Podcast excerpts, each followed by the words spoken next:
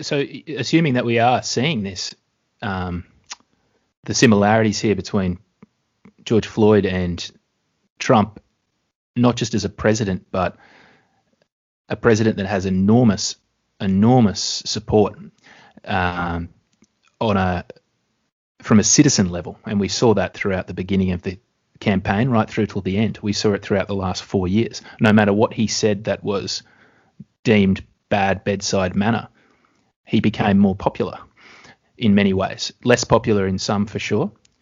Yeah. But but people where he became more popular was in people who said, look, I would rather have the best doctor in the world that has poor bedside manner than the worst doctor in the world that has great bedside manner.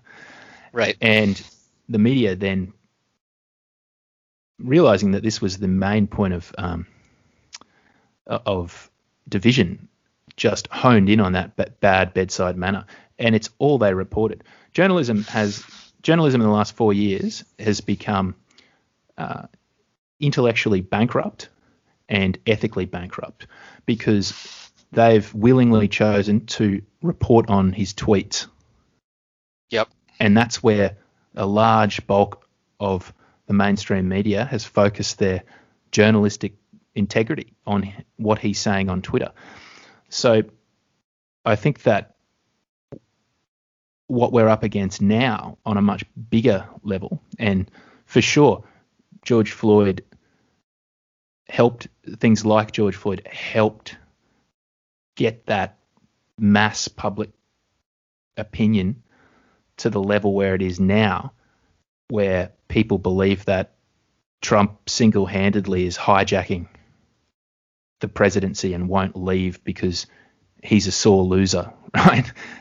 Yeah. and we're up against now uh, a much greater number than perhaps just believed in the George Floyd narrative.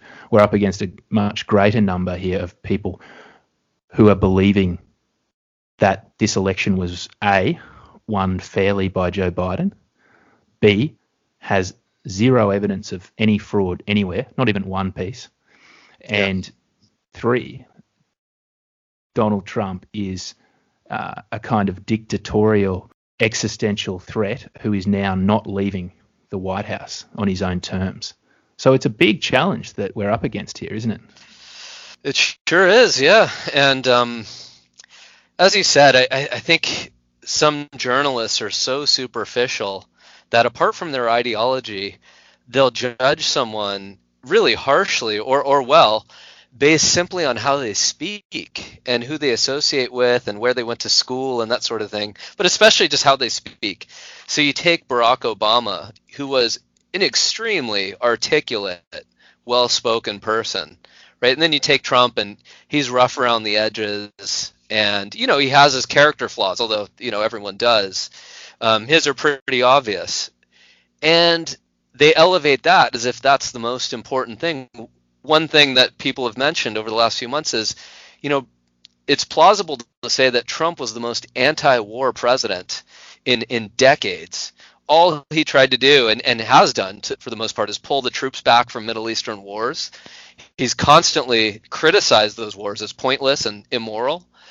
Um, he has, you know, forged peace deals in the Middle East. We know all of these things. They're not reported on very well, but you know, to say that, and not to mention, you know, the economy and all those other, you know, sort of run of the mill things, to say that Trump and his presidency has been some kind of massive failure or he's destroyed institutions or whatever, it's, you know, it just belies any kind of credibility. Just look around at sort of objectively what's happened. And, you know, even if you were a left wing ideologue, you can't sort of say, well, the economy has fallen apart. We're involved in a bunch of pointless wars.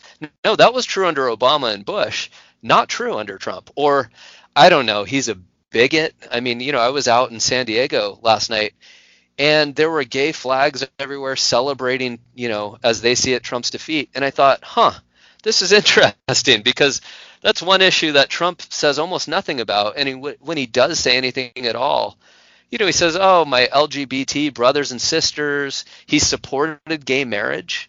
Actually, Obama didn't even support gay marriage in his first term. So the, the level of propaganda that the media has pushed against Trump based on the most superficial things, his personality or who they perceive him to be, is just it's it's amazing.